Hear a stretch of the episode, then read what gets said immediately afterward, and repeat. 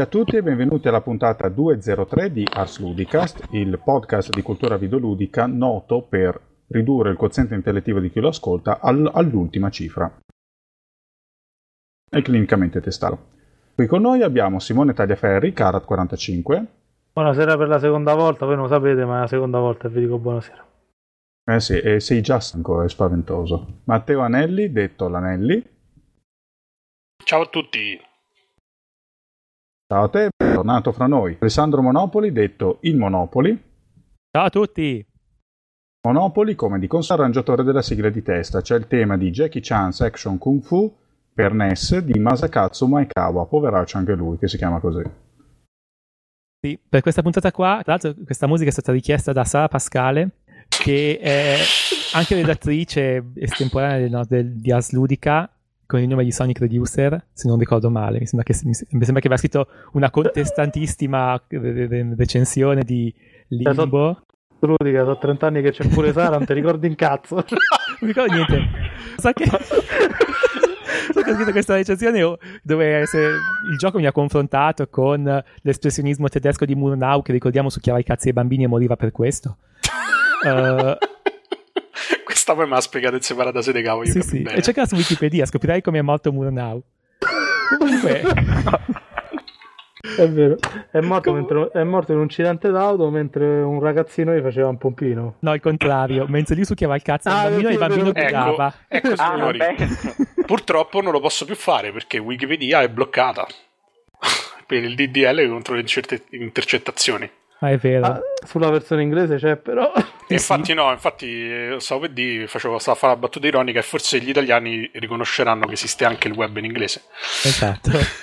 Vabbè, Comunque, insomma... Detto questo, il... eh, la, la, la, musica che ho fatto, visto che sono tanti mesi che eh, la richiesta era stata fatta e mh, visto anche che il brano è piuttosto breve, ho pensato, vabbè dai, la faccio un po' diversa, allora l'ho registrata suonando tutti gli strumenti in sala prove, così almeno tu, in questa puntata sappiate che tutti gli strumenti che sentite sono tutti suonati davvero, tutti da me, quindi è un pochettino diversa, come, e... è un po' diverso come si sente.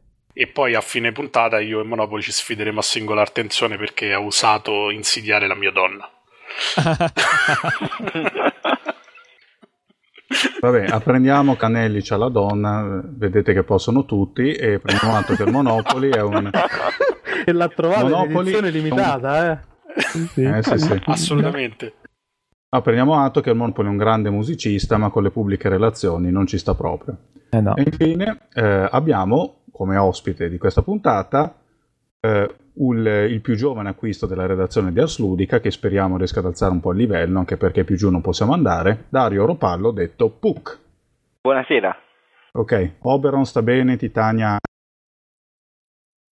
anche? Sì. Ripetuta. Adesso è brutta. Eh. Li ho lasciati in crociera, quindi credo di sì, non lo so. Ah, ok, staranno trombando come i ricci. E infine ci sono io, Vittorio Bonzi, il Lambo. Il tema di questa puntata è il ritorno alla seconda stagione della, so- della rubrica periodi Passione Passato, ovvero parliamo a raffica di giochi retro che ci piacciono, che ci fanno scendere una lacrimuccia, che consideriamo migliori del gretto videogioco moderno e così via. Adesso passo la parola all'ospite Puck che eh, eh, di una delle peggiori opzioni compiute da Nintendo, eh, Pokémon Oro e Argento. Prego. Sì, eh, parlo di Pokémon Oro e Argento perché io sono come tutti i ragazzi della generazione, eh, Pokémon Oro e Argento rappresentarono l'apice della Pokémania Uh, mania cominciata praticamente solo nell'ottobre 98 in Europa, ma in realtà già diffusi dal 95 in poi in Giappone e successivamente in America, uh, dilagata grazie a, questo, a, questa famosissima, arcinota serie di uh, RPG su Game Boy e su vari anche DS. Ore Argento sono stati particolari per tutti i ragazzi nati nel 90, tra l'88 e il 92 se ne ricordano perché sono stati uh, i giochi che tutti quanti abbiamo provato, volenti o nolenti, tutti, come, così come quasi tutti avevano una PlayStation, quasi tutti avevano un Game Boy uh, e collezionavano uh, queste dannate bestiacce per allenarle, farle combattere tra di, no, tra di loro, peggio probabilmente delle lotte tra galli della mafia, eh, ci ha completamente deviati tutto ciò, tanto più che la serie a distanza di più di dieci anni della nascita continua a stravendere e stravende sia tra giovani, insomma il target cui, a cui si rivolge eh, naturalmente, quindi ragazzi tra uh, i primi anni del, dei teenager, insomma fino ai 14-15 anni al massimo, ma vende benissimo anche tra 18 anni, 20 anni che eh, trascinati dalla nostalgia hanno decretato il successo del remake di Ore Argento su DS. Uh, erano due giochi particolari perché uh, prendevano quanto di buono era stato fatto in rosso e blu e lo aumentavano all'ennesima potenza, uh, aggiungendovi anche caratteristiche molto particolari che se vogliamo la serie poi la stessa Nintendo ha stentato a riporre, cioè, l'esempio lampante era il passaggio de- dell'ora. Praticamente all'inizio gioco veniva chiesto che ore fossero, si ridava l'orario reale, il gioco avrebbe seguito l'ora reale e influenzando attivamente quanto accadeva. Potevi, eh, di mattina si trovavano alcune specie di Pokémon, il pomeriggio altre, la notte altre ancora, o evoluzioni. Uh, era un gioco particolare perché poi, come ogni gioco ben fatto, aveva questa sua matrice principale che era quella che tutti vedevano, il gioco per ragazzi ovviamente che mm, presentava questi 250 mostri catturati, 250 più uno o due segreti eh, da catturare e allo stesso tempo però proponeva interessanti sfide anche dal punto di vista tattico, era il primo gioco in cui la Nintendo approfondiva questo argomento aggiungendo una serie di oggetti con cui creare dei e da lì in poi, poi si è sviluppata tutta una caterva di gente che segue i Pokémon giocandovi come ad un gioco strategico. Uh, I forum in internet sono pieni di queste cose di uh, modificatori, anche perché poi successivamente non si sono risparmiati, ne hanno aggiunte a bizzeffe davvero tantissimi. Uh, è un gioco che io ricordo con grande piacere perché è stato tra i primi giochi che ho finito al 100% o quasi, penso mi mancassero due o tre mostriciattoli che a un certo punto detto Uh, era bello lungo per trovarli tutti, insomma. Sì, sì, era lungo, ma, ma anche, anche ecco, un'altra particolarità era che in una cartuccia di un Game Boy Color, quindi parliamo di un, una console la cui potenza oggi è infima, eh, vi avevano inserito non solo un intero mondo di gioco visitabile, ma completata la prima parte del gioco, tra virgolette, quella delle prime delle famose otto medaglie iniziali, si sbloccava un'altra eh, porzione di mappa che null'altro era se non il mondo del primo gioco visto qualche anno dopo. E anche questa era una tattica geniale per conquistare, perché ovviamente uh, che finita la prima, finito quel che si suppone sia arrivati alla fine, conquistata la famosa Lega Pokémon, rimane solo la parte collezionistica, si scopre che si può ancora esplorare, eccetera. Tutto un altro mondo e ovviamente con tutta una serie di sfide di livello superiore all'altro. Era un gioco stimolante sotto molti aspetti e non è un caso che l'edizione su DS abbia stravenduto, cosa che per un remake non è sempre uh, come si è, scontata. Uh, infatti quello sul DS ora non ricordo bene quanti sono stati i dati finali di vendita, ma è rimasto in classifica per almeno 3-4 mesi alla testa della classifica non solo giapponese, ma anche americana e uh, europea, uh, so, non, vado a, non, so bene in quali paesi abbia avuto più o meno successo, proprio perché propone una un'ottima commissione tra uh, l'aspetto generale del gioco, cioè tutto ciò che riguarda il comparto visi- audio sonoro, sonoro, e visivo, uh, il gameplay, perché è un gameplay che ovviamente conquista uh, quasi, chi- quasi chiunque abbia giocato, almeno si è appassionato ogni tanto a giochicchiarci un poco, e lo unisce poi a una sfida che si prolunga appunto nel tempo. E questo è il motivo per cui ne parlavo, lo ricordo ancora con piacere oggi, ricordo, ricordo interi pomeriggi passati a scambiarci le bestiole, eccetera, eccetera. E il vero, to- una semplice nota, il tocco di classe era che ovviamente l'ultimo allenatore, diciamo il più forte dell'intero gioco, null'altro era se non il personaggio protagonista del precedente gioco, che aveva appunto praticamente sei Pokémon particolarmente potenti ed era un, tocco, un notevole tocco di classe aver inserito lui come avversario finale, quasi a voler, la, a voler passare una staffetta tra il precedente Odi e quello nuovo. Secondo ah, quello, quello Ash? Eh sì, quello che nel caso chiama Ash in realtà poi uh, secondo, nella serie in realtà viene chiamato Red, rosso, nelle, mi pare nell'edizione giapponese e anche in quella americana eh, e anche in quella italiana in realtà tra i nomi che possono comparire se non si sceglie di creare un nome come possibili, come possibili nomi suggeriti dal gioco esce proprio Red uh, brevemente porta, c'è questo scontro finale uh, e che appunto è un notevole tocco di classe, anche un modo per, dire, per dire al giocatore che in realtà quello era lui, era lui che ha completato l'altro gioco, non è andato perduto, per loro c'è ancora. E non è un caso che la serie, secondo quasi tutti, ma parlo anche di persone più informate di me cre- ritengano che Oro e Argento siano stati in assoluto i due episodi maggiormente realizzati meglio, perché poi successivamente ci sono state varie derive.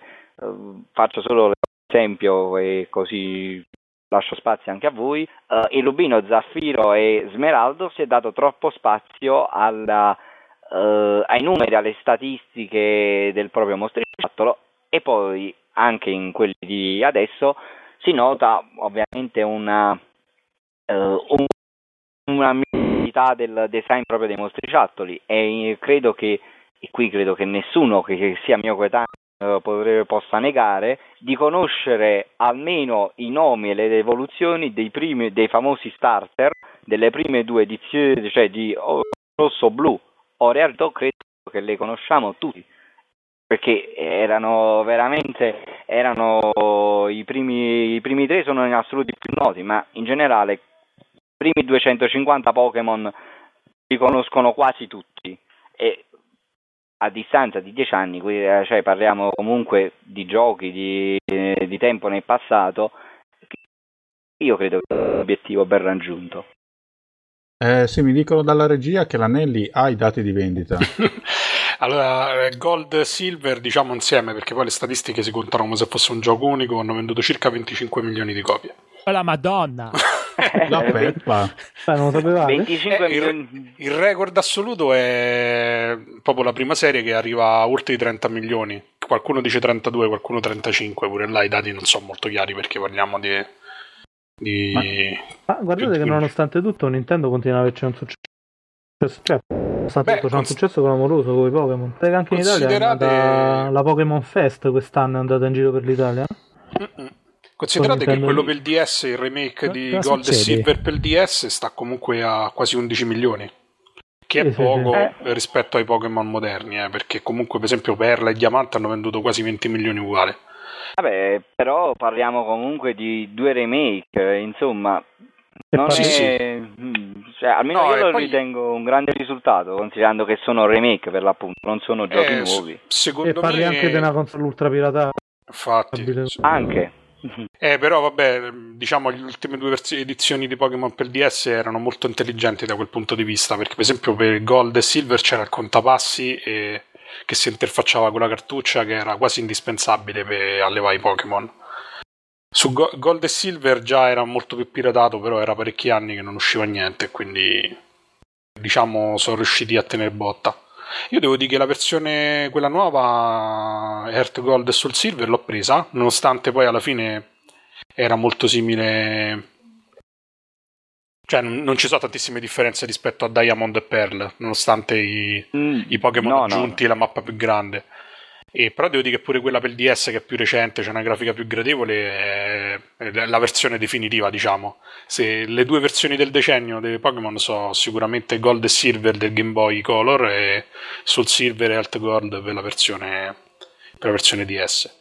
Non ho giocato Black e White, però sinceramente cioè, ho visto le feature raggiunte e non mi sembrava insomma sto, sto grande passo in avanti rispetto alla serie. Diciamo che si sono un po' anche adagiati sugli allori. Per esempio, come diceva anche mm, Dario, si sono concentrati tantissimo sul uh, discorso delle statistiche, tanto che ormai è praticamente cioè, è matematico, ci stanno scontri che si vincono a tavolino ancora prima di combattere, il combattimento è diventato praticamente una formalità in molti casi. Eh, eh, sì, e questo è uno secondo me dei fattori negativi. Resta un mistero, però questa la butto lì come spunto.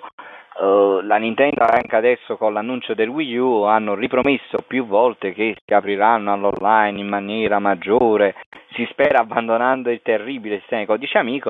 Codice amico! Eh, non capisco, no, eh, non... appunto, terrore, odio e terrore, più che terrore, odio puro. Uh, non capisco perché di uh, voler aprirsi all'online, magari anche favorendo lo sviluppo di un Dragon Quest che per carità serie stupenda, onestamente però non credo, non, almeno io non credo che possa avere questo successo online, non tenti la strada di usare invece un marchio forte come Pokémon, mentre hanno timore di comprometterlo in qualche modo, però è una serie che secondo me come MMORPG potrebbe trovare una nuova linfa vitale, soprattutto perché, come ben dici tu Matteo, potrebbero uh, limare questi difetti di statistica o comunque potrebbero correggerli in, in atto mentre il gioco si sviluppa o mentre viene ora come ora non si non è possibile creare ciò che è già stato fatto Monopoli? Ho una domanda stupida. Vai, bene, falla. La, la, la, la, eh, sì. Quando ero bambino io guardavo animati dei Pokémon. Sì. E, mm-hmm. e non sapevo che c'era il videogioco perché ero stupido. E, e allora uh, io seguivo i campionati e mi ricordo che c'era un personaggio che era l'amico, l'amico, l'amico scuro del ah, protagonista. Sì. sì. Allora, quello, nel, nel quello che finisce in prigione perché non c'ha gli avvocati buoni Penso di sì. viene condannato per i suoi amici bianchi e ricchi Ma chi è Bombolo? No, com'è che si chiamava? Okay. Questo qua c'è nel gioco? Sì, sì, c'è nel sì. gioco e anzi uh, c'è anche una simpatica vignetta che ho trovato stamattina su DeviantArt Uh, era praticamente il primo, nel, nei primi due, rosso e blu, era proprio il primo allenatore. allenatore sì. Mm-hmm. sì. il primo allenatore che bisognava ragliare e, ed era anche un gran rompiscatole perché avendo Pokémon, mi pare erano il tipo rosa, terra. una cosa, eh, terra. terra Uh, tre Pokémon che si potevano scegliere all'inizio di rosso e blu c'era Squirtle che era la, la tartarughina d'acqua, uh, Bulbasaur che era quell'altra specie di uh, tartarughina, dire, di retile con la, il bulbo della pianta sopra e poi c'era quello che uno che è andato tra la maggiore che era praticamente Charmander, il dinosauretto la punta di fuoco, ovviamente chiunque prendeva Charmander arrivava con un brocco di terra, fuoco, la terra contro il fuoco, la terra era più resistente e tutti quanti si scornavano contro questo gran bastardo e, e praticamente si scornavano brutalmente. Io ero d'acqua, quindi semplicemente arrivai, aprì il culo in pochi minuti. Comunque hanno dei, Viva dei due personaggi nel, uh, come dice, che ne accompagnano il personaggio di Ash, anche l'altro il personaggio femminile. Quella che gira con l'uovo. Eh, quella sì. che gira con l'uovo, anche nel, nel gioco, nei primi due, sia, sia, in rosso e blu, ma anche nei, in oro e argento è presente, e il rosso e blu è la seconda allenatrice che, contro ma, cui si scontra. Ma Brock, questo personaggio qua scuro, mm-hmm. eh. nel, nel gioco, se la fa qualche tipa o no? non è dato saperlo perché nel gioco lo si incontri, rallea e se uno se ne va. Il problema Devo dire la verità, ho che dubbio perché praticamente uh, le prime, seguendo la mappa del gioco, ricordo che le prime, le prime, tre città, che erano il villaggetto del protagonista, uh, sono solo maschi. Eh, no, più che altro non è che sono maschi, ma sono villaggetti, cioè le, sono tipi puffi, le donne saranno due o tre su una popolazione di dieci. Pensa quindi... come si divertono. Eh, eh, Vabbè, ma gli, st- gli, stessi Pokémon sono tutti sessuali. No, in un ecosistema un po' strano. Però si ammazzano. Ma ne no, vogliamo poi, parlare? poi rivivo, eh. Che nella TV dei Pokémon classici c'è Stand By Me in televisione. Ah, ah sì, bene. Ah. Il film, quello Stemba Miracle ah. di, di un'estate. Sì, che, sì, la sì, scena dei bambini che camminano sulla. Dei bambini che vanno a vedere il morto, giusto? Sì, sì. sì c'è il pezzo, c'è un gruppo di bambini che camminano su un ponte ferroviario, una cosa del genere, dice. Sì, sì, no, vabbè, questo poi è una cosa che hanno sempre fatto in tutti inizio giorno, nella casa del Pro c'è sempre una console Nintendo. Ah, sì, sì, quello è vero. Sui primi due c'è il Super Ora Argento c'è il Nintendo 64, in quelli per Game Boy Advance c'è un GameCube, negli ultimi pare ci fosse un Wii presumo in futuro vedrà veramente su un tavolo, un tavolo occupato da un cosone gigantesco che è il controller del Wii U. Un tavolo che è il, che è del Wii U. E sul tavolo, su un tavolo ci sarà il controller del Wii U, tranne è talmente grosso che considerando due pixel penso se li occupa tutti e due, occupa esatto. un pixel e mezzo per mettercelo. Uh... Infatti, quindi no, ti ringrazio per aver, per aver, fugato il mio dubbio, perché povero Brock, madonna, su, quanto farà? 400 puntate e non c'è manco una che glielo dà, manco sì, nella vita reale sì, è così difficile. Vabbè, sì. Pochenofilo che dobbiamo fare. Pokemonofilo. Comunque, Già la tipa, sono... la tipa, ha un rapporto, secondo me, un po' morboso con l'uovo. Mm, chi lo sa? Non lo so e... perché poi il cartone non è che lo seguissi molto, di la ah. verità, preferivi il gioco, mi divertivo di più. Ma uh, immagino che questo aspetto, anche se non l'hai seguito, non sia mai stato approfondito. C'è solo sospetto. Che, non... che ne sai? Vabbè, comunque se nessuno ha niente da chiedere, da chiedere io chiuderei con, un, con, il solito paio di considerazioni. Lambo, scelgo prima... te. E te ne vai a fanculo. Eh. eh sì, è il mio attacco, te mando a fanculo. Attenzione, attenzione, ho trovato la copertina della, de, della puntata. Vabbè, andiamo avanti. Allora, stavo dicendo. Per prima cosa, io distruggo adesso io adesso distruggo il mondo di Puck perché vi devo confessare che io non ho mai giocato a nessun Pokémon. No, eh, come? Eh, tu sei vecchio, tu sei vecchio eh, come tutti noi. Sono vecchio come tutti voi, ma se dal caso che a me quel gioco, quella serie di giochi eh, sembrasse gridare eh, farming al cospetto del cielo e io non ho mai voluto sapere. Ciò nonostante giochi a un'edizione ambientata durante il pranzo di Babette con brodo di Bulbasauro, Psyduck all'arancia e così via. Vabbè, eh, di spam mentre io parlo e questo mi dà estremamente fastidio. No, Quindi dai. Passo, passo, la parola a Simone che ci parla ah. di uno dei tanti eh, capolavori della Taito, un, mm-hmm. eh, un coin-op splendidamente anni 80, Rastan Saga. Prego. Rastan Saga. Eh, in realtà non so se è proprio un capolavoro perché non lo definirei tale. Eh, però ci ha legate una serie di aneddoti interessanti. Del platform d'azione con protagonista barbaro agile con palo di legno eh, che combatte spada e se li rimedia per strada con un'ascia, una mazza e una spada di fuoco. E, vabbè, il personaggio è, sputato Conan il barbaro, quello, quello classico Schwarzenegger. E, diciamo che non è che sia particolarmente originale o che abbia delle particolarità eccezionali.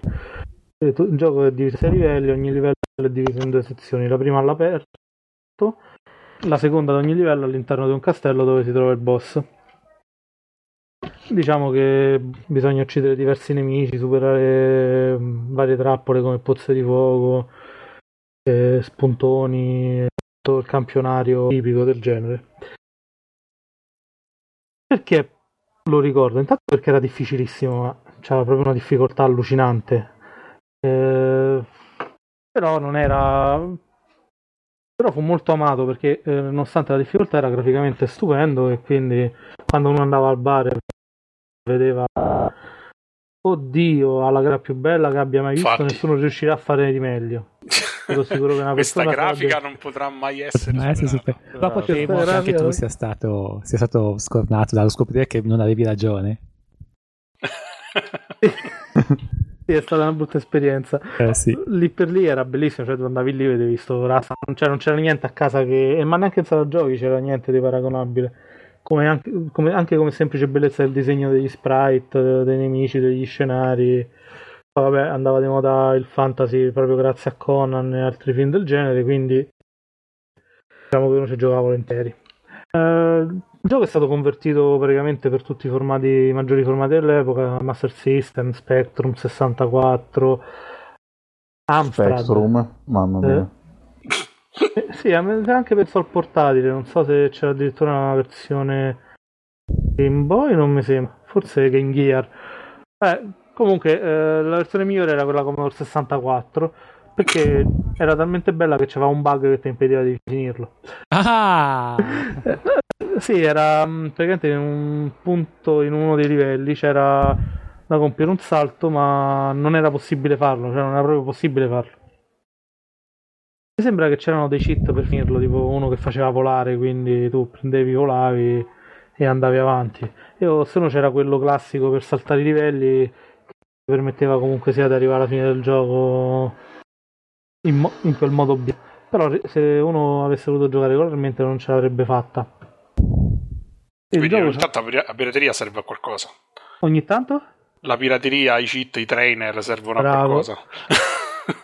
e io ero l'unico coglione che avevo comprato su Commodore 64 in una raccolta originale dei giochi Taito, si chiamava Taito, Taito Compilation, Taito Collection e ovviamente non c'avevo i cheat perché non, non, eh. non potevo finire. Però mi piaceva tantissimo, giocavo, arrivavo lì e mi fermavo, però era bello. Bisogna e... fare tipo poche cose, tipo quelle cose lì. Che cosa? Bisogna fare tipo poche, qualche numero, po, po, quelle, quelle, cose, quelle istruzioni del 64 che scrivi la roba in memoria. Ah, sì, che dovevi comprare il tuo reset. Poi ah, infatti l'avevo comprato. Lo montavi quindi. dietro. E... Vabbè, sì. comunque la stanza ha avuto due seguiti ufficiali, la stanza H2 e poi c'era che faceva schifo al maiale. Madonna, che infatti era, lo, dico, una merda proprio fumante era la stanza H2. Il protagonista deformato, ricordiamo. Però c'aveva gli sprite grandi. Sì, sì però era sì, erano brutti. Era inguardabile. No, poi, poi, aveva, poi, aveva, lo scudetto stupido. Vabbè. Aveva sto scudo, lo teneva su con spastico, non parava niente. Che cosa irritante. E che era dello stesso genere che era dello genere del primo. Mentre poi esce Rastan Saga 3 che in realtà eh, è più conosciuto come Warrior, Warrior Blade eh, che era un picchiaduro tipo Double Dragon, Final, Fight con sì, sì, perché scorreva anche, in profondità, sì. sì. Con anche sezioni platform, sezioni paratutto in cui dovevi salire su una torre, che era, che era carino, era un gioco molto carino, quello era bellino, insomma. E non mi sembra che abbia più fatto apparizioni di rilievo. Ehm... E questo è quanto, cioè, tra l'altro lo ricordo per lo splendore che cioè per la bellezza che c'aveva Sala Giochi e ci sono, rimasto, ci sono rimasto affezionato perché lo ricordo come eh, uno dei motivi principali per cui andavo in sala giochi all'epoca, insomma, per cercare di giocarci. Ma secondo e... me è gradevolissimo ancora oggi. Tra l'altro, io apprezzavo, cioè, erano due musiche, però pompavano ah, tantissimo. Sì.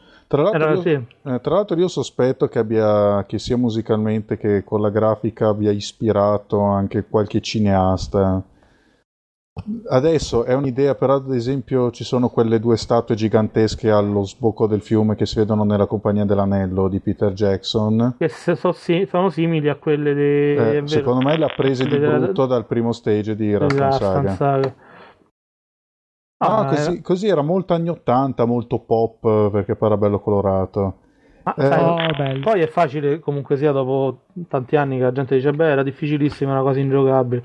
In realtà no, era nello standard dei giochi dei. Ecco. Non era facile trovare un bar che eh, si finisse facilmente o, o, in cui uno non morisse ogni quattro passi. Lo stesso Ghost Goblin che è osannatissimo, a me piace tantissimo, cioè uno dei miei preferiti, però è difficilissimo. Cioè, ricordo che era difficile anche creare il primo livello dove c'erano piattaforme semoventi con uh, salcicciotti sparalance che tentavano di fermarti. Insomma, era negli standard dell'epoca, secondo me. È vero che all'inizio, poi, poi quando imparavi a giocare, con le classiche ah. mille lire con cui ottenevi 5 o 10 gettoni a seconda ah. dell'onestà della sala giochi, non finiv- eh, finivano subito, però ok. Vai. No, dicevo che poi i boss erano, erano un po' loffi, avevano sempre dei pattern molto semplici. Cioè, non, penso fosse più difficile, non penso fosse più difficile di Ghosts and Ghosts o Legends of Hero Tonma, cioè giochi che finivi e questa cosa non, non smette di impressionarmi.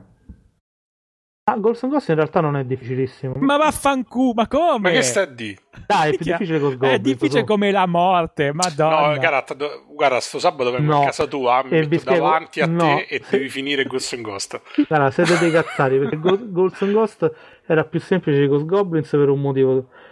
Quando fin- lo finivi la prima volta che ti serviva per finirlo la seconda, era ultra cazzuta. Ah, perché tu, tu chiaramente lo finivi due volte. Certo, eh sì. volevi finire due volte. Ah no, siccome, siccome pre... è finito dopo una volta allora è più facile. Il problema è finirlo la prima. E quindi apriamo nota.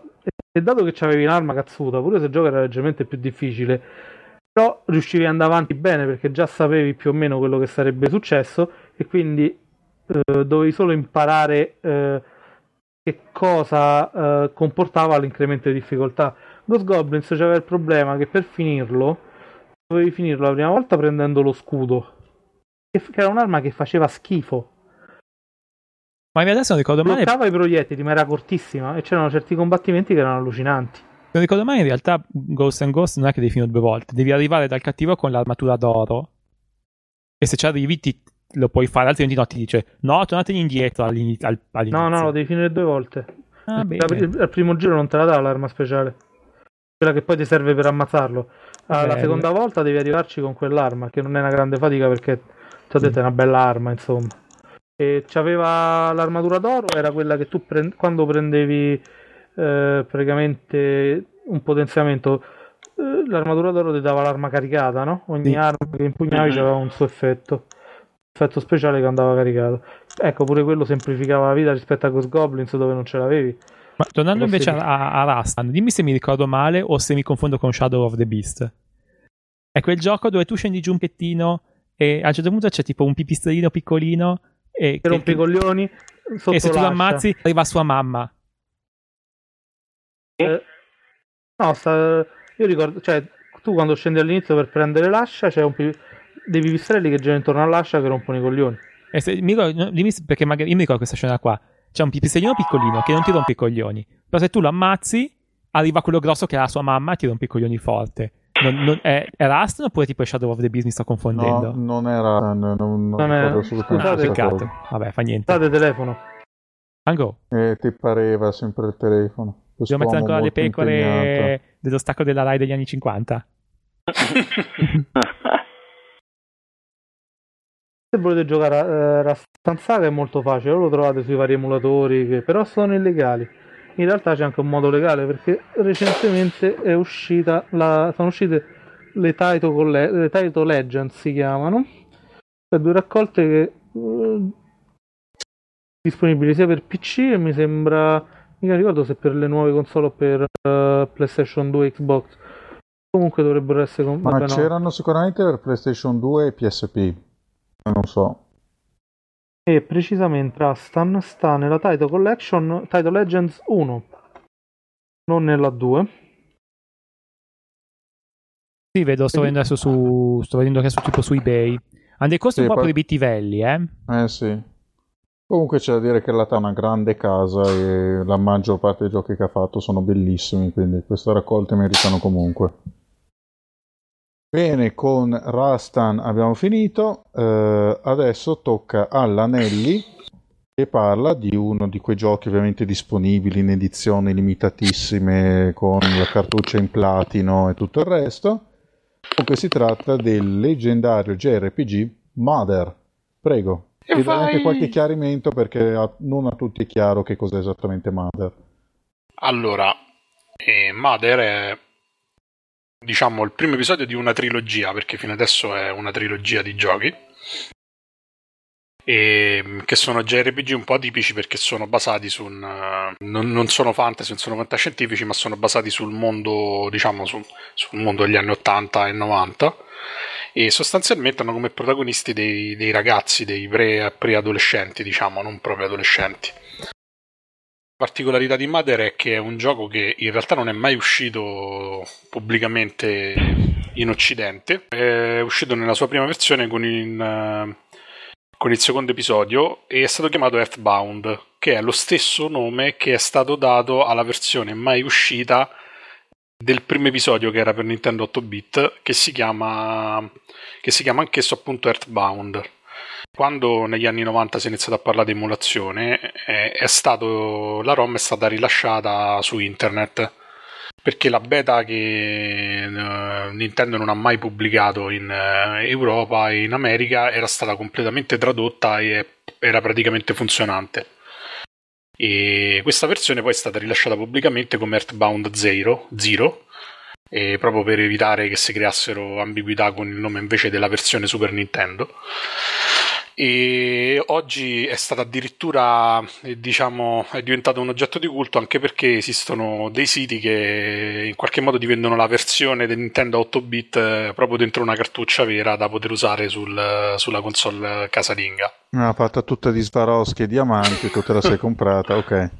No, no, in realtà no, perché il modo più facile per giocarci è utilizzare la raccolta che è uscita pochi anni fa in Giappone, che si chiama Mother 1 eh, e 2, Vabbè, quando mai per... hai preferito la via più facile? Eh? No, vabbè, perché esiste una traduzione amatoriale fatta molto bene che praticamente adatta tutti e due i giochi all'inglese e, e, permette di giocarli con la grafica del Super Nintendo, con l'interfaccia del Super Nintendo che è molto superiore rispetto all'interfaccia del Nintendo 8 bit.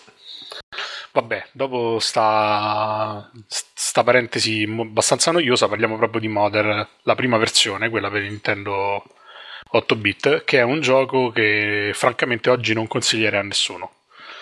Perché... Bene, be- benissimo, grazie. No, vabbè, per due motivi fondamentali, perché è uno dei JRPG vecchia maniera. E ricordiamoci sempre che i JRPG sono nati come una risposta a Ultima, quindi ai giochi, ai giochi di ruolo degli albori del PC non sono nati come un genere a sé stante. E proprio come ultima è un gioco che è del tutto non lineare cioè nel senso il gioco parte con Nintendo il protagonista che riceve una telefonata dal padre che gli dice di lo mette in guardia eh, viene attaccato da dei poltergeist e si accorge che il mondo attorno a lui è un po' cambiato nel senso che c- tutte le persone sono possedute da esseri non sovrannaturali, insomma, da delle entità psichiche, in poche parole, che li fanno diventare cattivi. Per tutta una serie di ragioni, Nintendo deve innanzitutto cercare di liberare alcuni suoi amici e successivamente si deve imbarcare nell'esplorazione, diciamo, del vicinato di casa sua e delle città limitrofe per aiutare una fantomatica regina, non mi ricordo se era la regina madre, si chiama anche quella, perché poi c'è il tema della maternità che praticamente permea tutto il gioco, non a caso si chiama Mother e che ha perso otto mm, melodie magiche che erano quelle che in qualche modo hanno permesso al, ai Magigant e, e una razza aliena cattivissima, questo è un po' lo spoiler perché si scopre solo verso la fine del gioco, eh, di conquistare il mondo. È un gioco veramente incasinatissimo sotto tutti i punti di vista, perché anche la storia ha in realtà più interpretazioni, perché non essendoci un filo lineare, eh, ci sono tanti episodi che accadono in diverse locazioni del gioco, che tra loro non sono mai bilanciate, quindi diciamo se uno va per la strada sbagliata e arriva a una città sbagliata, magari entra in una stanza e trova nemici incredibilmente più forti di lui. E per questo non lo consiglio perché è un gioco che prevede che l'esplorazione vecchia maniera, come succedeva a Might and Magic o a Ultima, cioè andare in giro, prende mazzate, ricarica il salvataggio, riniziare in un'altra direzione fino a che uno non trova la direzione in cui non muore ogni 30 secondi. e quindi non è, bru- non è, proprio il massimo della, eh, della bellezza. È interessante sotto altri punti di vista, innanzitutto perché l'edizione giapponese è praticamente una citazione di Schulz tutti i personaggi sono nient'altro che la, eh, diciamo la controparte dei Peanuts. E sono, sono, praticamente identici in tutto e per tutto. Hanno il protagonista ha la stessa maglietta di Charlie Brown. C'è e la ah, sì, bambina... come arma usa spesso come arma equipaggiamento usa spesso cose del baseball. Sì, sì, esatto. C'è la mazza ah. da baseball, so, c'è anche la copertina. Puoi trovare. ci sono tutti questi oggetti strani. A me diciamo, oltre per il tema, che in realtà è un gioco su Nintendo 8 bit si nota di meno, la versione che hanno rifatto per diciamo per Super Nintendo, perché era uscita anche per Super Nintendo e che poi è stata adattata a Game Boy Advance, che è più matura, ha ovviamente la possibilità di avere testi più elaborati. e dà molto più risalto alla storia che è mm, tra il sentimentale e il, no- il nostalgico, un po' come il discorso che abbiamo fatto prima su Stand By Me per, per Pokémon, insomma fa sentire molto il fatto che questi ragazzi stanno diventando adulti, tanto più che poi Nintendo viene anche coinvolto in una storia d'amore con una delle protagoniste, che francamente è una delle migliori che abbia mai visto dopo quella di Final Fantasy VI. Ti ciulavi e... Final Fantasy VI? Eh? Sì, poi con Maria, che non ti ricordi. ah, è storia. vero, è vero, mi ricordo che anche nuda c'è, c'è il capezzolo eh, che sì. ha un pixel. Eh. Sì, sì, mi ricordo. è messo con la lente di ingrandimento, se sei il capezzolo proprio di un pixel. Eh perché era uno grosso. Perché... E, che cosa dici? Non li vedrò mai più dei capezzoli così. eh sì, perché in, in rispetto alla persona sarà tipo, tipo il diametro di 25 centimetri. Comunque la regina si chiamava Maria, non uh, Regina Madre, mi ricordavo male. Vabbè, c'è comunque il tema mariano, appunto. Eh. E poi pure là in realtà c'è, c'è, qualcuno che ci ha visto proprio questo, perché Madonna in realtà lei è, innamor- lei è, innamorata di un alieno che si chiama Jig, Jig, scritto un po' strano, e che si pronuncia Jig. Jig già un po' strano. Eh. no, e qualcuno ci, ci, ha visto anche la parafrasi tra um, Maria e Gesù, insomma, tutto quanto.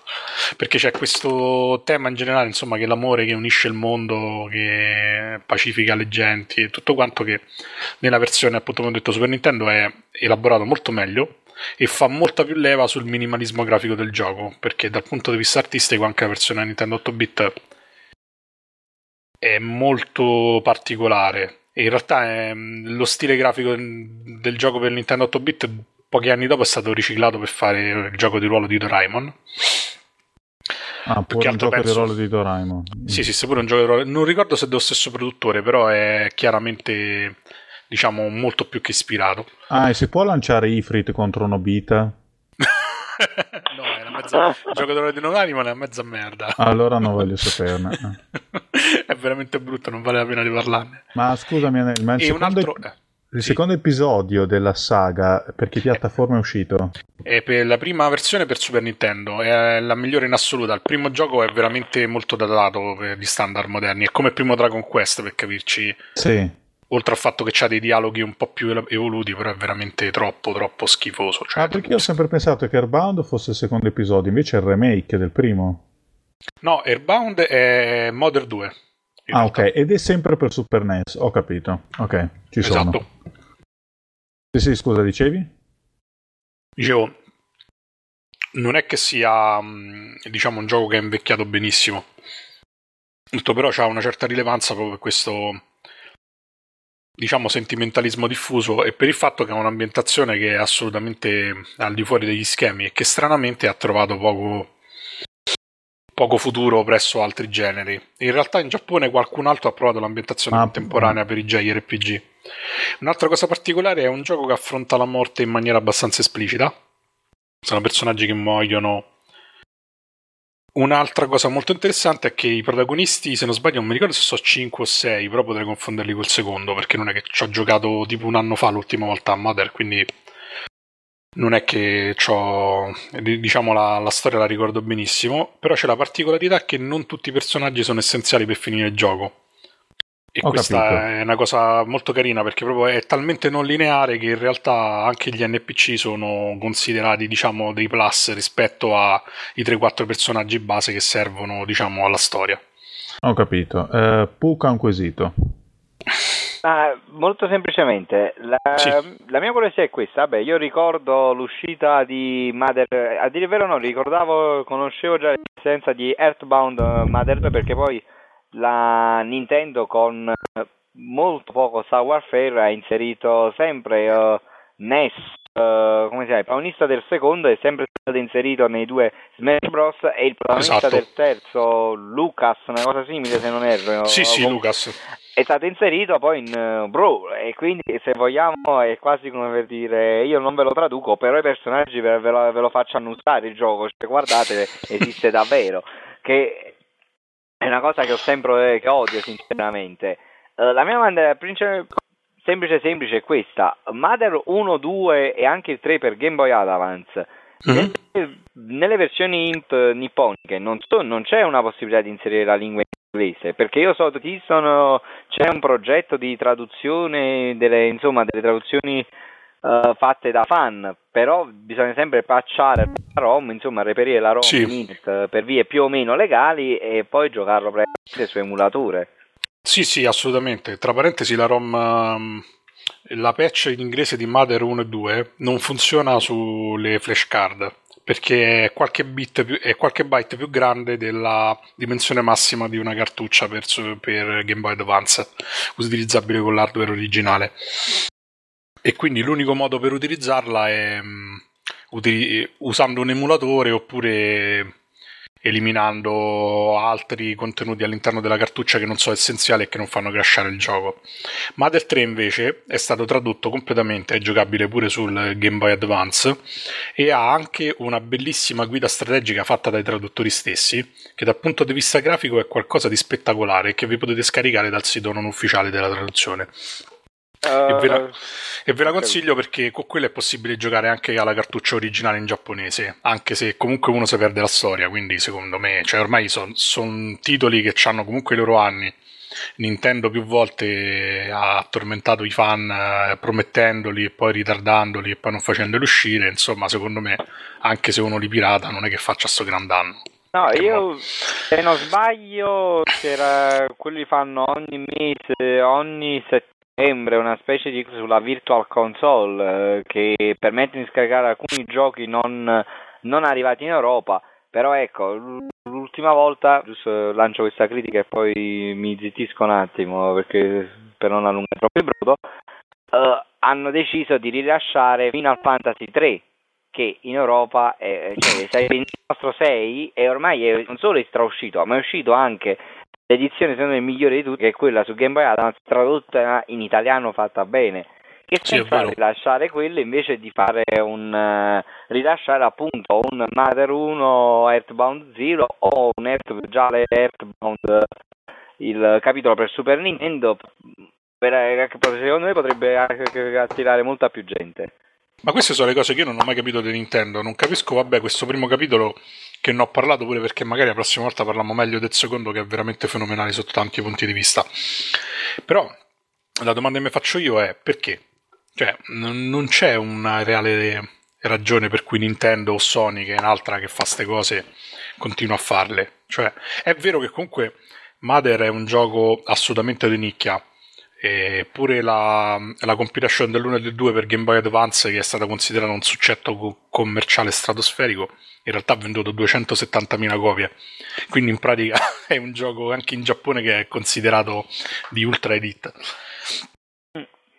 Però non capisco perché francamente eh, un po' perché la, l'atmosfera originale, un po' perché comunque c'ha anche questi spunti ludici veramente molto divertenti non capisco perché non farlo conoscere meglio, detto sinceramente. Però, Ma secondo, secondo, me è semplicemente questione che quello stronzo di Reggie Filsaime ci sia identificato, poi non lo so. ah, dici proprio per quello. eh. Oppure perché no, offende i fricchettoni, perché c'è il primo in particolare che ha tutta una serie di hippie e fricchettoni come mostri ah, iniziali che è veramente... Eh. infatti può anche essere considerato politicamente scorretto per la cultura Vabbè, c'è uno che ti attacca eh. col fumo della, dello spinello, eh. Eh, sì, sì, sì. Cattivo.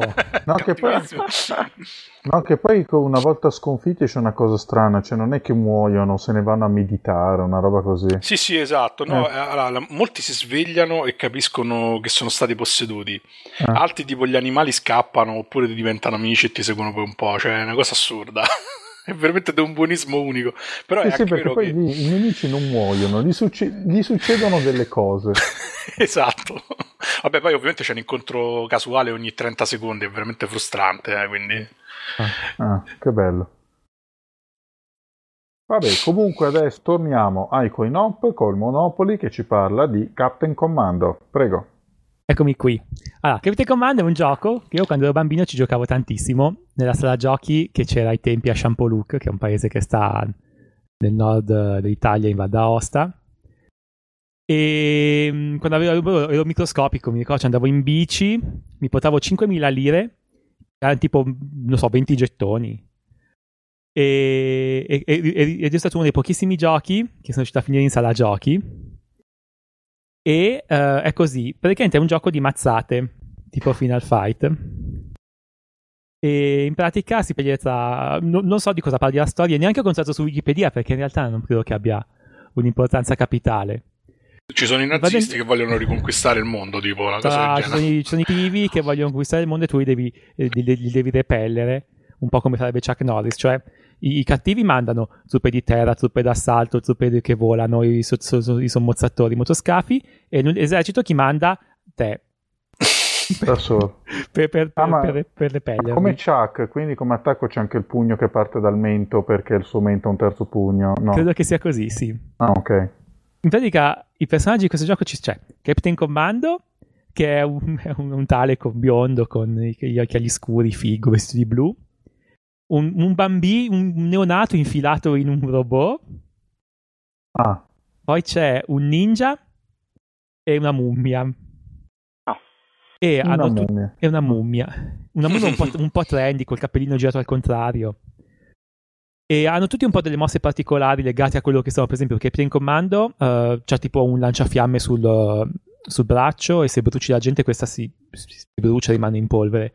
Il bambino non mi ricordo, ma niente di particolare, forse. Il ninja taglia la gente in due e il, il, um, la, la mummia invece tipo li fa invecchiare e decomporre.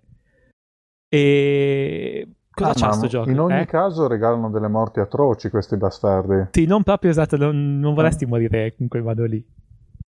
E in pratica, questo gioco che è tipicissimo, tipico, com, uh, tipico Capcom di quel periodo lì. Quindi ci sono, ci sono i livelli da, da andare da sinistra verso destra, sono tutti cattivi da ammazzare, e quando li hai ammazzati tutti ce n'è uno più grosso in fondo, e quando hai ammazzato pure quello più grosso in fondo, hai, mh, hai, finito il livello. Mi ricordo più o meno così: il primo livello c'è da fermare tipo un assalto a una banca. Il secondo c'è un museo dove ci sono, uh, ci sono i dinosauri, ma poi vai sotto e ci sono gli uomini di Cro-Magnon. Probabilmente sono tipo gli unici rimasti sulla Terra e tu cosa fai? Li ammazzi tutti. Poi c'è tipo una sorta Vabbè. di... Eh sì, infatti è importante. Poi c'è un livello in cui uh, è una sorta di... Mh, uh, c'è questo scienziato piazza che ha fatto una sorta di Frankenstein che lo deve ammazzare pure a lui e pure, a, a, e pure allo scienziato. Poi uh, sono, sono, un po' di livelli. Uh, c'è una sorta di circo, che quello mi sembra che non manchi mai nei picchiaduro. Anche mi sembra uh, in Streets of Rage 2. E poi andando avanti, poi si parte, si va su, se mi sto ricordando male, Saturno, che nonostante non abbia una superficie, uh, è, è la casa madre dei cattivi e uh, lì c'è, c'è, il cattivo finale e, e, che va ammazzato per salvare il mondo. E se non ricordo male, io quando l'ho finito c'avevo tipo attorno a me tutta la sala giochi che mi, che mi diceva non ce la puoi fare, ma stronzi. ma perché dite così? E poi però perché volevano giocare loro. Eh sì, ma andate a fanculo. E...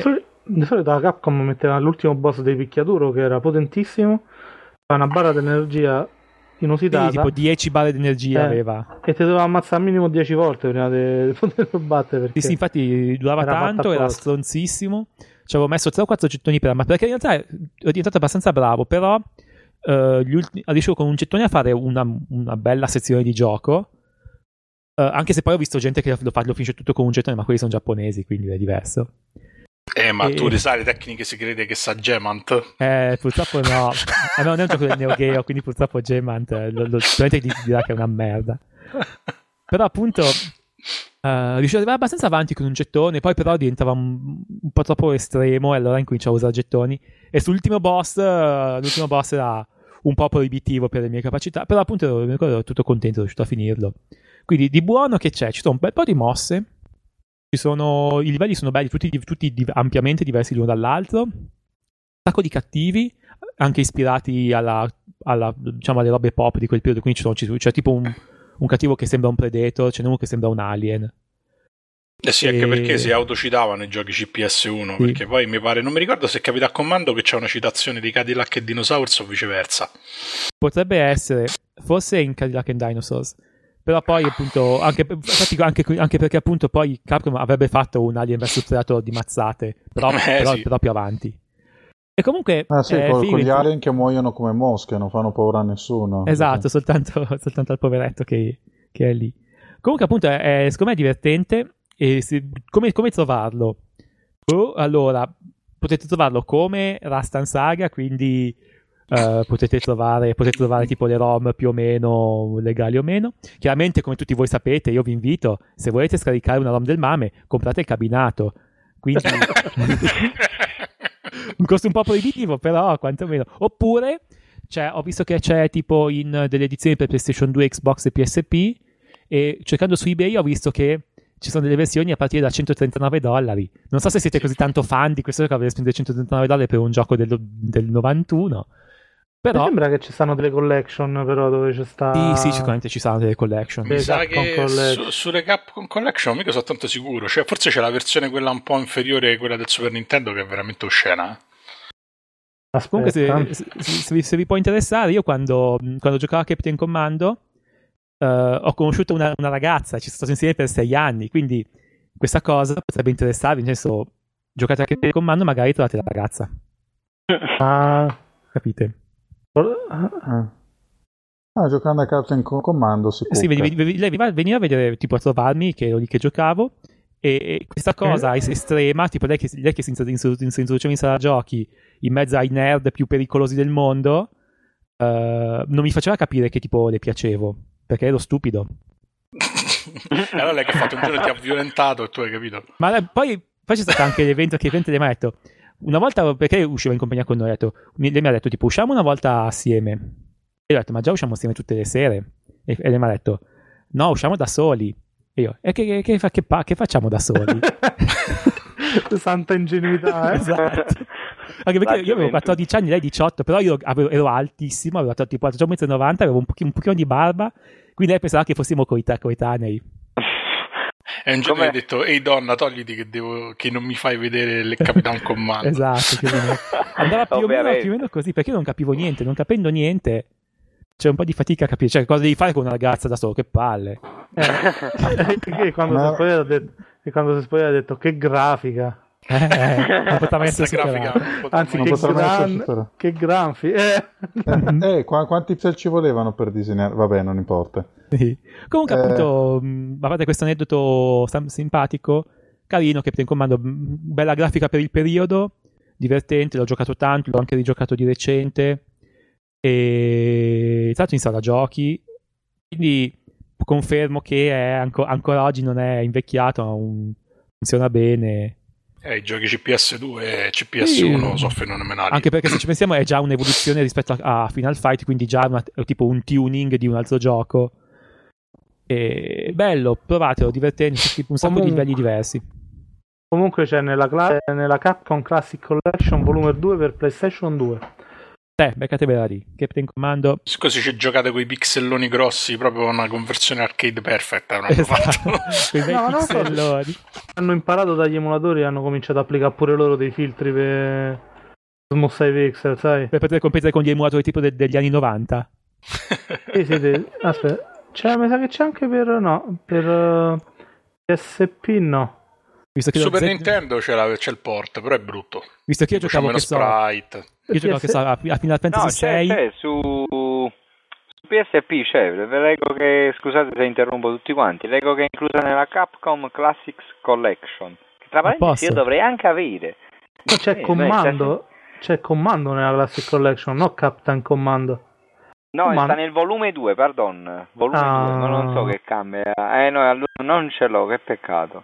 Comunque, anche se sempre se vi può interessare, ho visto adesso che cercando Captain Commando su eBay, la prima, la prima ricerca è un fumetto chiamato Sergeant Fury and His Howling Commandos e sì. il costo è 12.000 dollari. Cosa? Eh, Però. Sì. sì, quella lì. Sì, se vi può interessare. L'Anelli Questo... già ha premuto compra subito. già compra subito, buy now, best offer. Ma no, sono sì, ma... scansionati, cioè io su queste cose sono abbastanza democristiano, cioè una cosa di 30 anni fa, 12.000 euro non ha senso.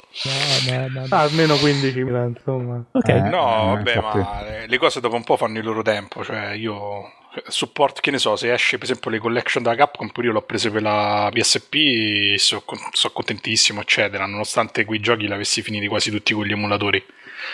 Però è chiaro che comunque cioè, non possono pretendere di continuare a fare soldi all'infinito o rivendendo delle stesse cose a 10 euro ogni volta, Infatti, almeno per quanto mi riguarda. Vuole, ci vuole del valore aggiunto, tempestare le scale scatole di diamanti, allora sì che lo compri. Ma infatti, per esempio, a me piace. Ho preso una collection per la PSP, uno dei tipo dei tre giochi per PSP che ho comprato.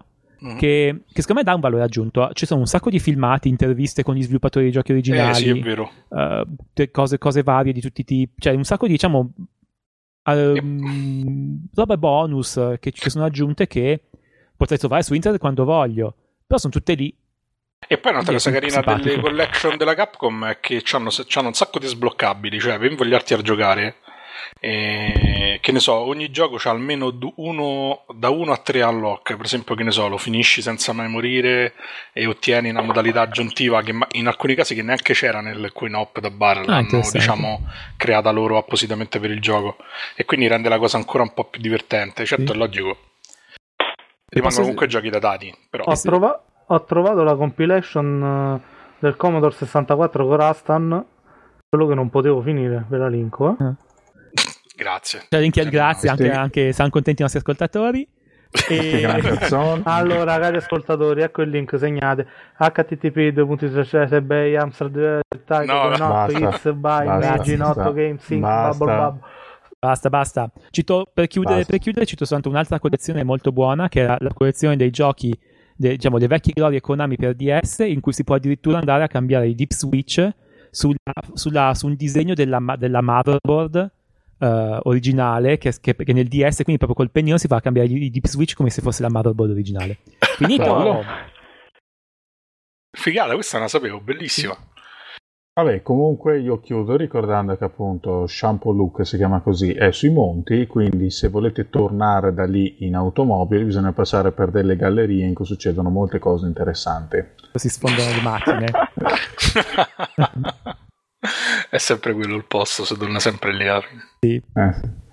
Vabbè, a, a, proposito, comunque il Monopoli aveva una Ford Mondeo all'epoca ed è passata sì. un'altra Ford Mondeo per chi avesse perso questo dettaglio. Comunque adesso tocca a me, è il momento della noia perché eh, parlo io del presento io un titolo. Si tratta di Anvil of Dawn. È un gioco per PC della Dreamforge, quella che realizzava giochi per conto della New World Computing o della SSI. Sono quelli che hanno fatto Veil of Darkness, di cui ho già parlato, poi facevano i vari dungeon crawler di Ravenloft, mm. Menzo Berranzan e così Belli, quelli di Ravenloft sono piaciuti tantissimo. Eh, sì, il, il, secondo Stone Prophet era un po' tutto marrone, ma comunque. No, poi più che altro che c'entrano le mummie con l'horror gotico, però. Eh, la, prendetela con che ha fatto l'ambientazione di Ravenloft, lì c'è una delle potenze oscure, che è un tizio egizio. Vabbè, comunque, eh, che cos'è questo Anvil of Dawn? Anvil of Dawn esce nel 1995 per PC ed è eh, sostanzialmente uno dei canti del cigno di questo filone, cioè dei dungeon crawler in soggettiva col movimento a caselle. Sì, sì, sì, che è un, gen- un filone che stava proprio tirando gli ultimi. Proprio in quegli anni sarebbe uscito l'attesissimo e secondo me mediocre Stone Keep della Interplay, che era, che, era, che era famoso ed era anche sì, atteso. Che... C'era quella colonna sonora truzzissima, mezza techno, che era una cosa orribile. Sì, sì, sì. sì. Sì, no, adesso quello lì era pre-renderizzato con, eh, con gli sprite digitalizzati. Anvil of Dawn che cosa fa? Prende sempre il pre-rendering del, per gli ambienti, ma i, i personaggi, mostri che si incontrano sono sprite, sono bidimensionali, altro molto ben disegnati. Una cosa che caratterizza questo gioco è questa atmosfera un po' quasi heavy metal cioè, si tratta di un mondo fantasy, eh, questo mondo che si chiama Tempest, e diciamo lì c'è un'atmosfera un po' particolare perché noi arriviamo sul posto, noi siamo il. Poi spiego, noi siamo diciamo il campione designato. Quando il cattivo di turno, il Warlord, eh, si è già pappato quasi tutto. E questo, diciamo, crea, crea questa atmosfera un po' di. un po', un po' sperduta. Comunque, una cosa che caratterizza questo gioco è eh, due cose che mi piacciono molto, sono il fatto che il personaggio si scelga all'inizio da una rosa di 5, si ha un solo personaggio e niente parti. Si sceglie da una rosa di 5, praticamente ciascuno di questi personaggi eh, primeggia in una delle quattro statistiche. Le quattro statistiche che vanno da 1 a 10 e che eh, caratterizzano i personaggi, con l'eccezione del quinto che invece è un personaggio bilanciato. Poi li si può rinominare, li si può modificare entro certi limiti, altrimenti li si prende così come sono. Nessun fronzolo. Eh, anche il sistema ruolistico è semplice perché ehm, non c'è una cosa qualità di livello del personaggio, c'è un sistema d'allenamento tipi, simile a Dungeon Master per cui eh, tirando mazzato, lanciando incantesimi, si guadagnano del, dei livelli che poi si possono spendere per alzare un tipo di arma, la competenza di un tipo di arma o in un particolare collegio magico. Ci sono i classici collegi elementali. Eh, e non c'è qualcosa, non c'è niente di simile a una, a una crescita di livello del personaggio.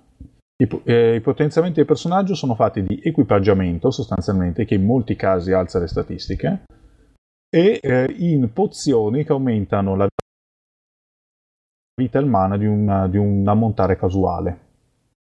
Per il resto, appunto, diciamo, non è tanto originale come, come, gameplay, perché in questo è il classico appunto dungeon crawler con i livelli intricatissimi, eh, mille oggetti da prendere, oggetti che bisogna badare di conservare perché servono a risolvere puzzle e così via e eh, sostanzialmente ha un paio di elementi di rilievo, uno bello e uno meno.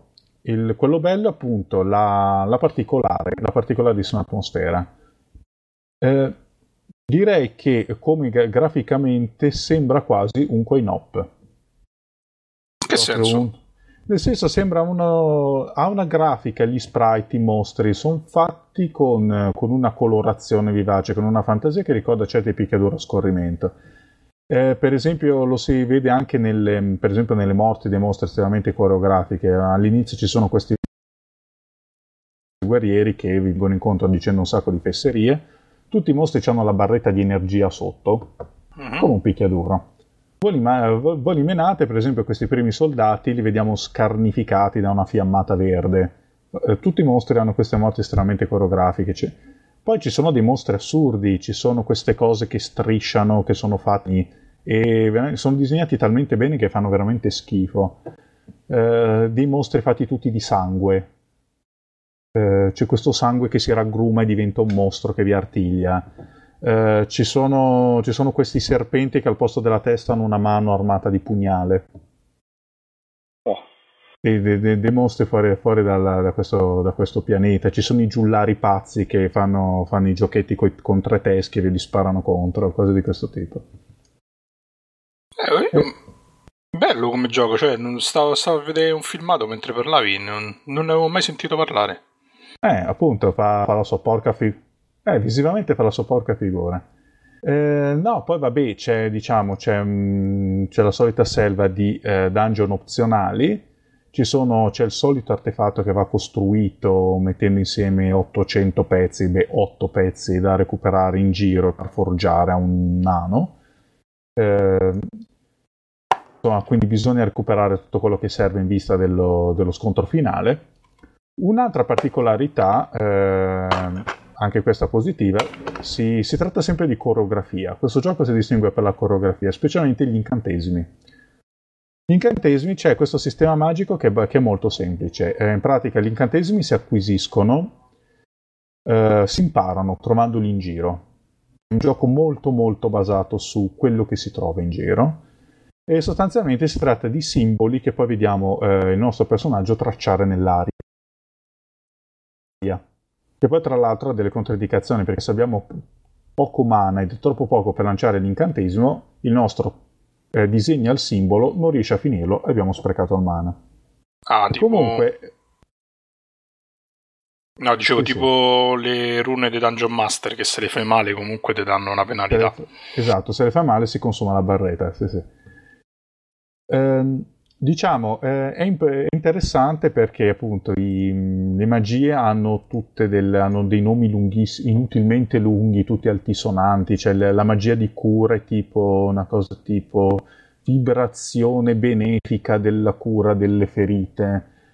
I incantesimi offensivi sono delle cose divertentissime proprio a vedersi, c'è questo pugno di ferro che emerge dal suolo, perché poi ci sono tutte queste animazioni lunghe mentre i nemici rimangono fermi questo pugnone esce dal suolo, va verso il bersaglio, c'è questo teschio elettrico che, che sghignazza e poi vola. Eh, tutte cose così. Eh, una varietà di incantesimi buona, proprio l'uso, l'uso tattico dell'incantesimo è abbastanza, abbastanza importante. Anche, anche, c'è anche un problema nel fatto che alcuni collegi magici sono molto più utili del, degli altri, per esempio è particolarmente utile il collegio dell'acqua fra quelli elementari. Co che di solito è, che è classico invece non è niente di che. Eh, poi appunto si affronta un solo avversario alla volta, proprio come se fosse un picchiaduro. Stranamente il movimento a caselle, ma non c'è il passetto laterale. Posso, si può solo girare di 90 gradi, questo è un po' scomodo. Anche le transazioni sono lente come quelle di Stonekeep, per cui vediamo un po' muovere il passo. Eh, per il resto ha un, diciamo, un... Uh, poi anche, si incontrano anche molti eh, personaggi non giocanti e qui eh, il gioco ha un'altra cosa particolare, cioè che l'atmosfera è veramente disperante. Nel senso che innanzitutto possiamo incontrare i, per- i, personaggi selezionabili che non abbiamo selezionato e li incontriamo tutti morti o moribondi o che vanno incontro alla morte. Madonna, spie- cioè proprio sadica sta cosa. sì, sì, sì, sì. E incontriamo una serie di personaggi non giocanti eh, per i quali possiamo anche svolgere dei compiti, ma che, eh, per i quali non possiamo fare sostanzialmente nulla. Non possiamo salvare nessuno. No, eh, che cattivi.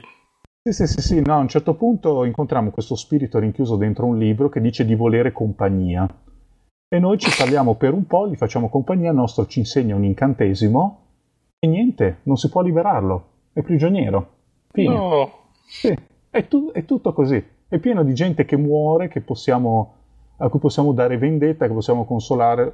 C'è questa città sotterranea dove sono tutti morti, sono quasi tutti morti, c'è questo nanetto che è diventato scemo, poi incontriamo una bambina che non trova più suo padre. A un certo punto troviamo suo padre che è ferito, ma non sapremo mai che cosa sarà mai di loro, la madre è morta, appunto. Gli abitanti sono tutti diventati dei mostri, dei pezzi di carne cuciti insieme. Dicevo, eh, no, c'è tutta questa atmosfera disperante perché il, il warlord, il nemico principale, ha quasi vinto. E il gioco non fa che sbattertelo in faccia di continuo. Una, un altro elemento, eh, un altro elemento che, eh, a parte i nemici bizzarri, ci sono, anche, ci sono anche i giapponesi col cappello di paglia che tirano i calci, cose belle. Un altro elemento che invece mi è piaciuto molto meno, eh, anche se è particolarmente originale, sono le transizioni da un dungeon all'altro. In pratica, mm. all'ingresso e all'uscita di un dungeon si entra in un mondo pre-renderizzato che da un lato è interessante perché ad esempio possiamo vedere, a parte che c'è comunque una mappa disegnata dall'alto di riferimento, possiamo vedere per esempio in lontananza i dungeon che abbiamo già esplorato, quelli che eh, dobbiamo ancora esplorare. Il problema è che eh, le transizioni sono un po' tipo The7 Guest. Cioè si, oh, clicca, una, dire- culo, si clicca, una direzione e poi, poi vediamo questa transazione animata per cui vediamo il nostro personaggio percorrere un tratto piuttosto lungo. Questo mondo, diciamo, di raccordo intanto permette di incontrare dei personaggi, prevede dei puzzle da risolvere ehm, per, acc- per, accedere ai dungeon nuovi, cioè occorre, si incontrano persone a cui bisogna dare o con cui bisogna, con cui bisogna utilizzare un oggetto per poter andare al dungeon successivo e eh, dobbiamo quindi recuperarlo nel dungeon precedente ci sono anche incontri opzionali, possiamo incontrare dentro un muretto tutto imboscato, possiamo raccogliere una serie di monete d'oro, incontrare un mercante e comprare un po' di roba nuova opzionale. O incontrare un tizio che se ne sta nascosto e ci dà un oggetto per poter vedere il finale migliore. E, ed è, insomma, questo mondo esterno è carino come idea, real- si poteva realizzare molto meglio perché queste transazioni non si capisce mai, a un certo punto non si capisce molto bene dove si va. Questi luoghi opzionali sono difficili da trovare, ci si perde, non, non è fatto tanto bene. Avrebbe avuto bisogno che le, che le transizioni fossero un po' più un po' più graduali che la mappa fosse un po' più affidabile. Per il resto, appunto, è un gioco originale, eh, con una grafica particolarissima, dei mostri, il, diciamo, un, un, bestiario di mostri tra i più strani che abbia mai visto, un'atmosfera particolarissima, eh, con un difetto fondamentale che è questo, se amate questo genere di giochi dungeon crawler, eh, fatelo vostro perché vi divertirete parecchio. E basta, tutto qui. Sei commosso. In una, bello, scala, bello. in una scala di valore, no? Sì. Come lo posizioneresti? Nel senso, lo affiancheresti ai classici del genere? O lo metteresti come un titolo medio particolarmente interessante? No, guarda, io lo considero proprio il canto del cigno del filone. È molto buono. Secondo te, rispetto a Lens of Lore? Allora, è diciamo forse un un po' più semplice, diciamo è più spettacolare, però i dungeon sono meno incasinati. Ah, meno male, io sono contento. Ah, ecco. No, poi anche il sistema ruolistico è abbastanza leggero, perché non, non ci sono classi personaggio, non si livella, è proprio tutto equipaggiamento, oggetti, ah, trovare okay. roba nascosta, così così. Ok, con la maratona di titoli abbiamo finito, è il momento della rubrica della posta, che finalmente arriva. Chi ci scrive di bello? Simone? Cari membri della redazione di Ars Ludicast, vi seguo con grande piacere da diversi numeri e, dopo aver ascoltato il vostro invito nell'ultimo appuntamento della prima stagione a proporvi nuovi argomenti di discussione, ho deciso di cogliere l'occasione al volo. Ho appena appreso sulle vostre pagine della chiusura del progetto Gioventù Ribelle. Oh. oh. Ovviamente non è questo il tema principale della mia lettera. Ormai la storia arcinota è proprio viene ampiamente parlato sulle pagine di Indie for the Masses. Pace all'anima sua. Leggendo l'articolo di Simone Tagliaferri sono rimasto colpito da una frase volutamente ironica che però mi ha fornito lo spunto per la riflessione che intendo proporvi. Simone Tagliaferri sarei io. Sul sito ufficiale sono spariti riferimenti al titolo che di fatto esce fuori dal progetto generale di celebrazione dei 150 anni dell'Unità d'Italia, a meno che non lo tengano in caldo per due centenario. Beh, così avrebbe un sacco di tempo per realizzarlo. Quello che mi chiedo è, fra 50 anni, in occasione del duecentenario dell'Unità d'Italia, i nostri nipoti, figli e, corna facendo noi, vedranno davvero un gioco che possa rendere omaggio in modo degno a questa ricorrenza? Rispondo subito. Che cazzo ne so? Cioè, tra 50 anni vedremo. Ma io, io, mi permetto di dire una cosa, cioè che quello che c'è da festeggiare nel, il 27 marzo per conto mio è San Patrizio. Chiuso. Ok. okay. Io tra 50 anni avrò, non so, 80 anni, avrò la prostatite quindi... quindi... mi interesserà probabilmente poco. Ma spero che qualcuno riprenda pre- in mano il progetto. In cioè, spero che qualcuno faccia un bel lavoro e spero che dia lustro, cioè ci faccia, ci faccia fare onore, ci faccia onore all'estero invece che umiliarci. Secondo me invece tra 50 anni avremo una versione giocabile di Gioventù Ribelle con la Real Engine 3 e sarà anche godibile, però sarà retro gaming tra 50 anni. E, e, la, e, la, Nutella sarà fisicamente accurata, nel senso che... No, comunque, non so, la mia modesta previsione è che fra 50 anni non ci sarà nemmeno il videogioco e non avrà nemmeno importanza perché saremo tutti morti ma proprio senza discendenza, tutti estinti. Moti di, moti di noia. Come in Envil of Down. Del... Envil of Down. Esatto. Sì, sì, no, con la, differen- con la differenza che il Warlord vince. Eh. Allora. C'è sta solo Vittorio, tutto bardato, che va in giro a menare la gente. No, che poi tra l'altro sto Envil of Donna è veramente strano esteticamente perché incontriamo il Warlord alla fine che è tutto bardato, però c'ha le gambe nude e l'infradito. Giuro. Che è un guru. Sì. Che è un guru. È un vero uomo. E si vede che la moglie del Warlord fa la lavatrice, quindi ha dovuto consegnare Vabbè, le donne fanno combattere in tanga, quindi non è che poi quelli, non è che quelli proteggano molto di più. Le mitiche, le mitiche, armature femminili di Ultima Online, che erano dei costumi hardcore sadomaso. Eh, abbiamo un costume hardcore, il goblin rimane a bocca aperta e non attacca, per cui... Continuiamo a leggere la nostra splendida letterina. Ah, non è finita? Okay. No. Ah, Potrà esserci in questo futuro una produzione italiana capace di affermare il Made in Italy nel mondo? No. Più in generale, quale sarà il futuro del media videoludico fra 50 anni? Eh, bella domanda. Niente, saremo tutti morti, tutti estinti, basta. In Italia come saranno considerati i videogame? Come vediamo in prospettiva l'industria nostrana? E ancora, a livello mondiale, come saranno considerati i videogame? Esisterà ancora il nostro hobby come oggi lo conosciamo o si evolverà in qualcosa di diverso? O addirittura sparirà del tutto? Allora. Purtroppo non sono il mago hotel, ma quindi tento a, non credo di poter rispondere, cioè mi, mi sono son permesso di rispondere, poi sono sicuro che gli altri vogliono dire qualcosa. Per quanto mi riguarda, vorrei dire per l'Italia, non lo so tra 50 anni, ti posso dire che in questo momento tanti piccoli produttori stanno facendo qualcosa, diciamo, più sono indipendenti, più sono seri e eh, ognuno cerca di fare qualcosa col, col poco che ha e alcuni hanno anche un grande successo.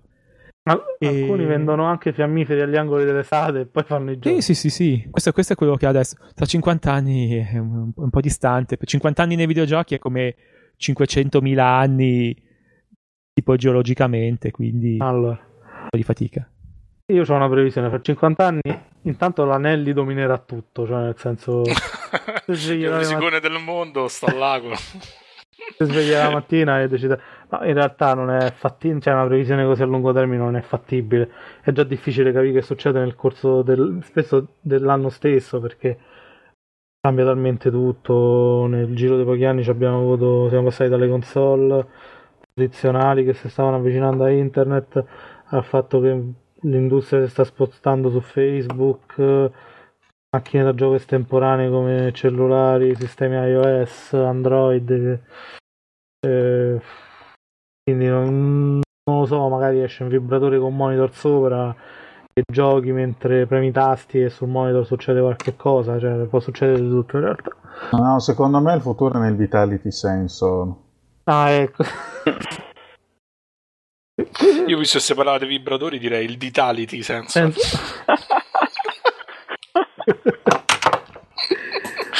ah, che, che umorismo. Eh.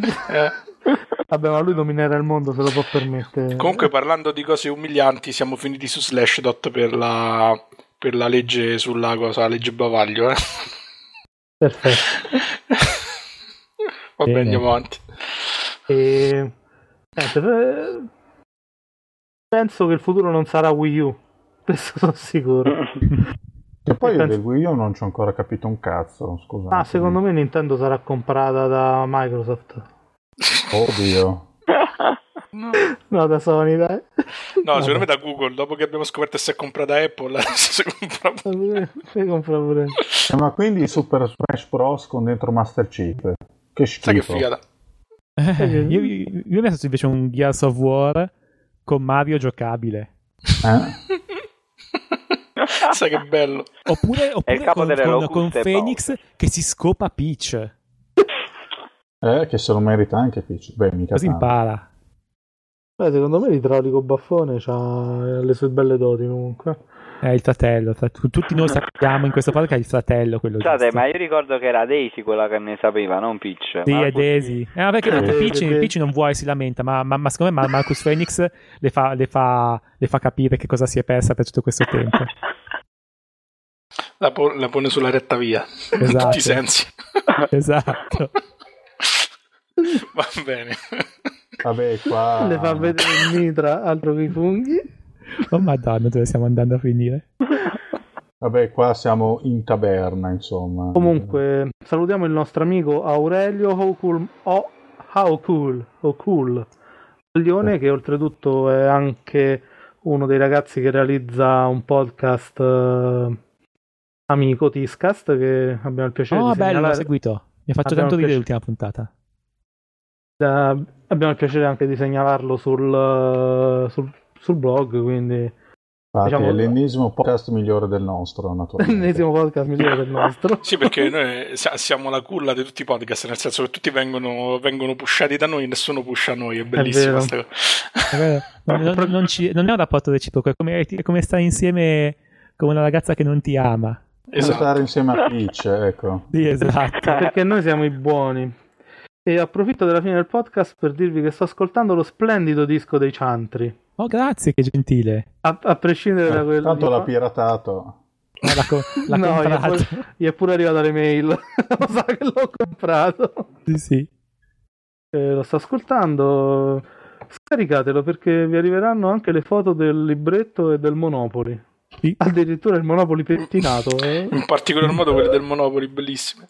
Sì, sì, sì, sì. E, e, e le manine. Ci sono le foto con le manine. Sì, sì. Ma tra l'altro tra poco ci sarà anche un bel libretto con la storia raccontata nel disco in prosa. Ah, Vedete che bello. Con la storia di Peach in prosa. Sì. no, di Daisy in prosa, che è più divertente. Sì, sì, sì, esatto, esatto. Vabbè, qua direi che stiamo, stiamo facendo un po'. passare per raffinati Thomas Millian e Bombolo, per cui direi di chiudere la puntata.